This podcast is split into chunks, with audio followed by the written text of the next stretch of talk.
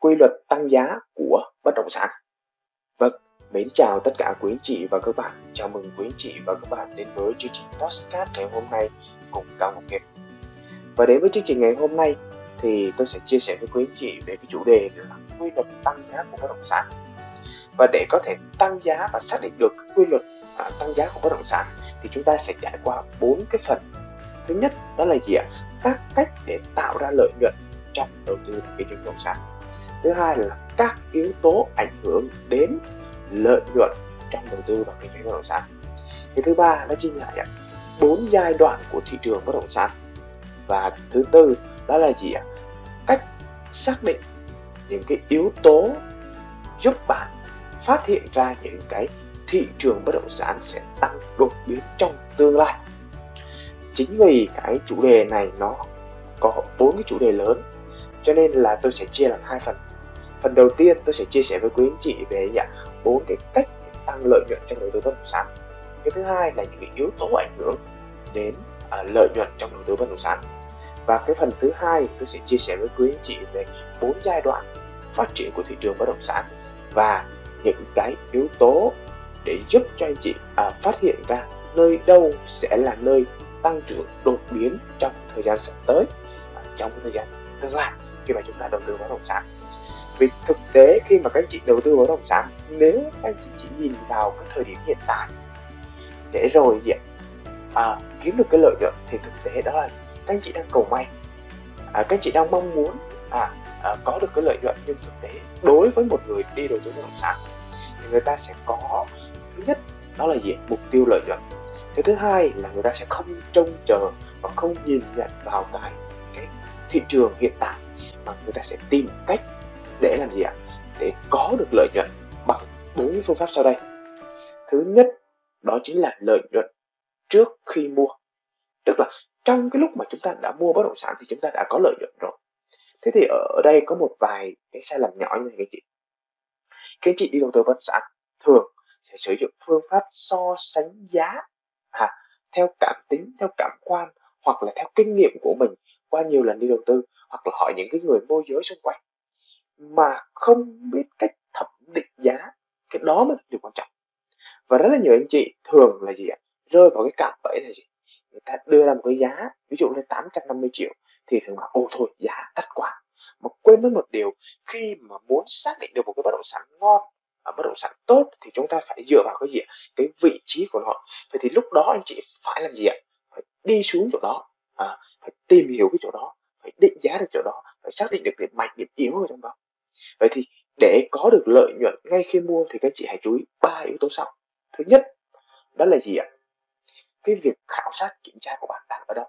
Tức là bạn phải đặt được cái mục tiêu của mình rõ ràng là cái gì. Bao gồm có mục tiêu về lợi nhuận à, và mục tiêu thị trường của mình nữa. Cái nơi mà các chị định đầu tư nữa. Cái thứ hai là các anh chị phải gì ạ? Kiểm tra thẩm định đánh giá khảo sát được cái khu vực đó à, nó đang như thế nào à, nó đang ra làm sao à, cái mức độ giá này là cái biến động ra làm sao à, cơ sở hạ tầng như thế nào công nghiệp ra làm sao dân cư có về hay không? Rất là nhiều câu hỏi ở trong đó. Vậy nên cái bước thứ hai là bước như vậy. Và cái bước thứ ba nó mới là bước quan trọng nhất. Bởi vì đây là cái bước nó sẽ giúp cho anh chị à, có được lợi nhuận ngay khi mua. Đó chính là gì ạ? Đàm phán. Nhiều anh chị vui tính lắm. Sẽ sử dụng cái phương án là gì ạ? Uh, bớt đi. Đấy, ví dụ như này một cái miếng đất là một tỷ đồng thì hỏi ngay là anh chị bớt được bao nhiêu? Ủa các anh chị đi mua đất trị giá của nó cả tỷ đồng cả trăm triệu. Mà các anh chị giống như kiểu đi mua mớ rau ngoài chợ ngoài chợ à, hoặc là mua một miếng thịt ngoài chợ vậy sao? À, trả xuống là người ta bớt xuống là mua à? Đâu nó đâu phải là như vậy chúng ta phải có quy trình có các bước và đi rõ ràng ra như thế thì chúng ta mới có được lợi nhuận khi mua và đây là yếu tố quan trọng đầu tiên để giúp cho anh chị làm gì ạ? À, đảm bảo cái tính an toàn khi mà đầu tư vào bất động sản. Bởi vì lúc đó chúng ta sẽ mua giá rẻ hơn thị trường. Vậy lỡ thị trường nó có đứng lại, nó chững lại một thời gian, thì chúng ta vẫn đã có lời trong đó rồi. Và cái gì ạ? Đó là là cái cách để bảo đảm về tài chính, an toàn về tài chính cho quý chị. Được không nào? Đó là cái cách thứ nhất. Cái cách thứ hai tăng được lợi nhuận trong đầu tư vào kinh doanh bất động sản đó chính là gì ạ? Đặt một câu hỏi là có thay đổi được giá trị bên trong của bất động sản hay không? Đấy cái này là chắc là nhiều anh chị à, đi đầu tư mới thì không không không hình dung ra được hoặc là bắt đầu hình dung được nhưng mà không dám làm. Bởi vì à, nghĩ rằng thiếu tiền thiếu vốn à, thiếu kinh nghiệm rồi thiếu mối quan hệ rồi thiếu kiến thức rồi thiếu đội nhóm thiếu hệ thống rồi thiếu nhiều thứ không dám làm nhưng thực tế có rất là nhiều cách để làm. Nhưng quay lại để thay đổi được bên trong thì đơn giản cái gì có thể hình dung là thay đổi về pháp lý. Bạn có thể chuyển đổi từ một cái đất là cái lô năm chuyển thành đất thổ cư thì nó cũng đã tăng giá trị cực kỳ nhiều rồi. Hoặc là từ một cái miếng đất là gì? 25 mét mặt tiền sau đó lên đất nông nghiệp à, từ đất nông nghiệp lên đất thổ cư sau đó lại tách ra à, lại chia ra bạn thì cái giá trị nó là nhân lên tiếp theo. Thì đó gọi là cái cách để tăng trưởng à, phát triển cái giá trị bên trong để có được cái lợi nhuận và cách thứ ba là kinh doanh về dòng tiền. Thì nói như thế này đơn giản này anh chị. À, đó là gì? Anh chị có một cái cái nhà nghỉ à, có một cái cái phòng trọ giải phòng trọ hoặc là có một cái quán mặt tiền mặt bằng đó. Đẹp thì các chị cho thuê lại thì đó cũng là kinh doanh dòng tiền. Nhưng mà để kinh doanh dòng tiền được tốt hơn thì các chị phải tìm hiểu sâu hơn ở trong đó. Và đặc biệt à, cái người khôn ngoan hơn nữa là nó sẽ sử dụng hai cái. Thứ nhất là về dòng tiền và thứ hai là lời vốn. Để thúc đẩy được cái bất động sản nó lên và hãy đi tìm những bất động sản đấy các chị nhé. Được không nào rồi đó là cái thứ ba. Và cách thứ tư và rất là nhiều anh chị dùng luôn. À, nếu mà anh chị nào đang dùng cái này đang uh, sử dụng cái này thì hãy cho tôi biết điều.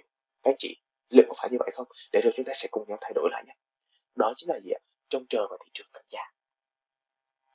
Thì để uh, trông chờ vào thị trường tăng giá có rất là nhiều có rất là nhiều yếu tố ảnh hưởng ở trong đó. Đúng không các chị? Nếu mà chúng ta đi mua đất sau rồi về thắp nhang đi chùa hoặc à, là ngồi ở nhà cầu mong cầu nguyện để cho nó lên để cho nó lên. Vậy thì nguy hiểm. Và đó cũng không phải là đầu tư nó là sự hên xui đó là đánh bạc. Đấy, nó thẳng với các chị như vậy luôn chả giống làm gì. Nhưng trông chờ vào thị trường tăng giá thì chúng ta sẽ có những cái cách và có những cái điều kiện khác nhau để xác định là cái gì thị trường nó sẽ tăng giá, cái miếng đất nó sẽ tăng giá, cái bất động sản nó sẽ tăng giá trong tương lai. Đầu tư đất là đầu tư về tương lai mà, chứ không phải đầu tư hiện tại, nha, chị nhé hãy nhớ điều đó. Đầu tư đất là đầu tư về tương lai, không phải đầu tư về hiện tại. Được chưa rồi, trong cái câu chuyện à chờ thị trường tăng giá thì nó có có có ở trong đây luôn là những cái yếu tố ảnh hưởng đến cái gì ạ? Cái lợi nhuận khi mà đầu tư vào bất động sản.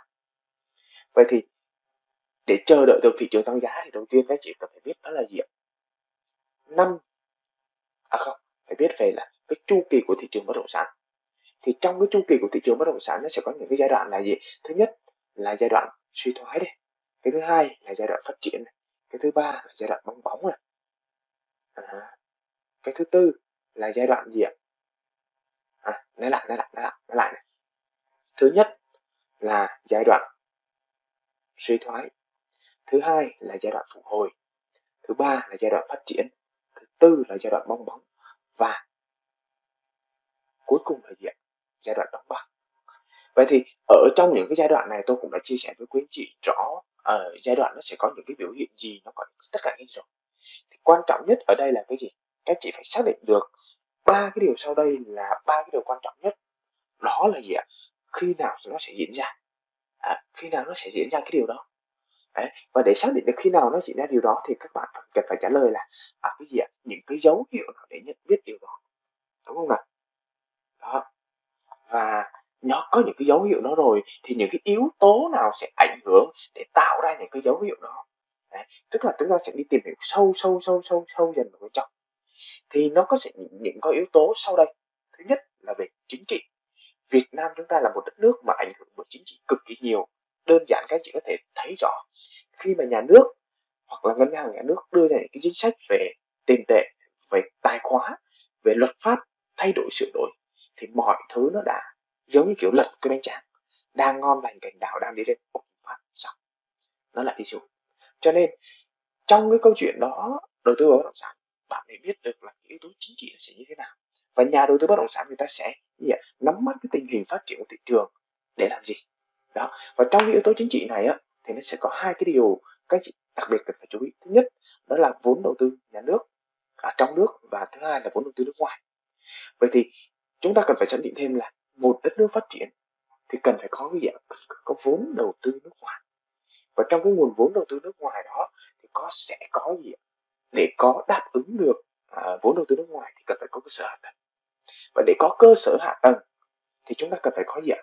À, cần có vốn đầu tư trong nước.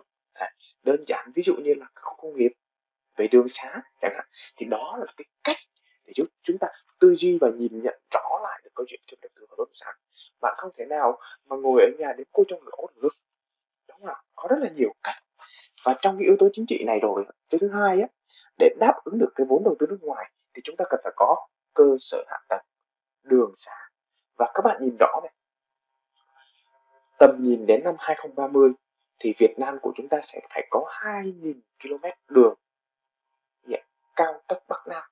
Và hiện tại có rất là nhiều tỉnh thành đang triển khai và cái gì ạ? Thi công cũng như là lên cái đề án dự án quy hoạch để phát triển được cái tuyến đường cao tốc Bắc Nam nối dài như vậy. Nó rất là nhiều thứ ở trong đó. Đúng không cơ sở hạ tầng nó có rồi thì lúc đó vốn đầu tư nước ngoài nó mới về được vận chuyển hàng hóa nó mới nhanh được thì kinh tế phát triển lên được. Và khi kinh tế phát triển đi lên thì người dân mới có tiền. Và khi người dân có tiền thì người ta mới đem đi đầu tư. Và trong những cái phần đầu tư đó có chứng khoán có vàng thì chắc chắn sẽ phải có bất động sản. Và chính vì những cái, cái câu chuyện đó cho nên là khi mà chúng ta đi đầu tư chúng ta sẽ phát hiện ra được một điều là cái gì nguồn gốc cuối cùng của dòng tiền đó là từ kinh tế. Người dân có tiền thì người ta sẽ đem đi đầu tư. Được không ạ? Đấy các chị sẽ phát hiện được như vậy. Và khi mà có cơ sở hạ tầng rồi thì cái gì ạ? Dân cư về phát triển. Dân cư về thì bắt đầu làm cái gì ạ? Mọi thứ nó sẽ đi theo đó là nhu cầu. À, thì có, khi có nhu cầu thì sẽ phải có cung. Thế thì trong cái giai đoạn sốt vừa qua sốt đất vừa qua của những cái tháng đầu năm 2022 và năm 2021 thì các bạn sẽ phát hiện ra được điều gì? À, các bạn thử trả lời câu hỏi là tại sao ở cái thời điểm đó đất lại nó sốt? Thì các bạn hãy trả lời dưới phần bình luận. Hãy bày tỏ quan điểm của mình và chia sẻ những kiến thức của mình với người khác, được không ạ? Bình luận dưới phần bình luận của video này là dễ dàng nhất, được không? Đấy nó là như vậy đấy các chị. Và khi đến đây rồi thì các anh chị cũng đã nhìn nhận rõ được hai yếu tố đầu tiên trong cái chương trình là quy luật tăng giá của bất động sản này. Đó, thứ nhất, đó là bốn cách để tăng lợi nhuận của một bất động sản và cái thứ hai đó là các yếu tố ảnh hưởng đến à, lợi nhuận của một bất động sản. Thì các anh chị cũng đã hình dung ra được câu chuyện của mình rồi.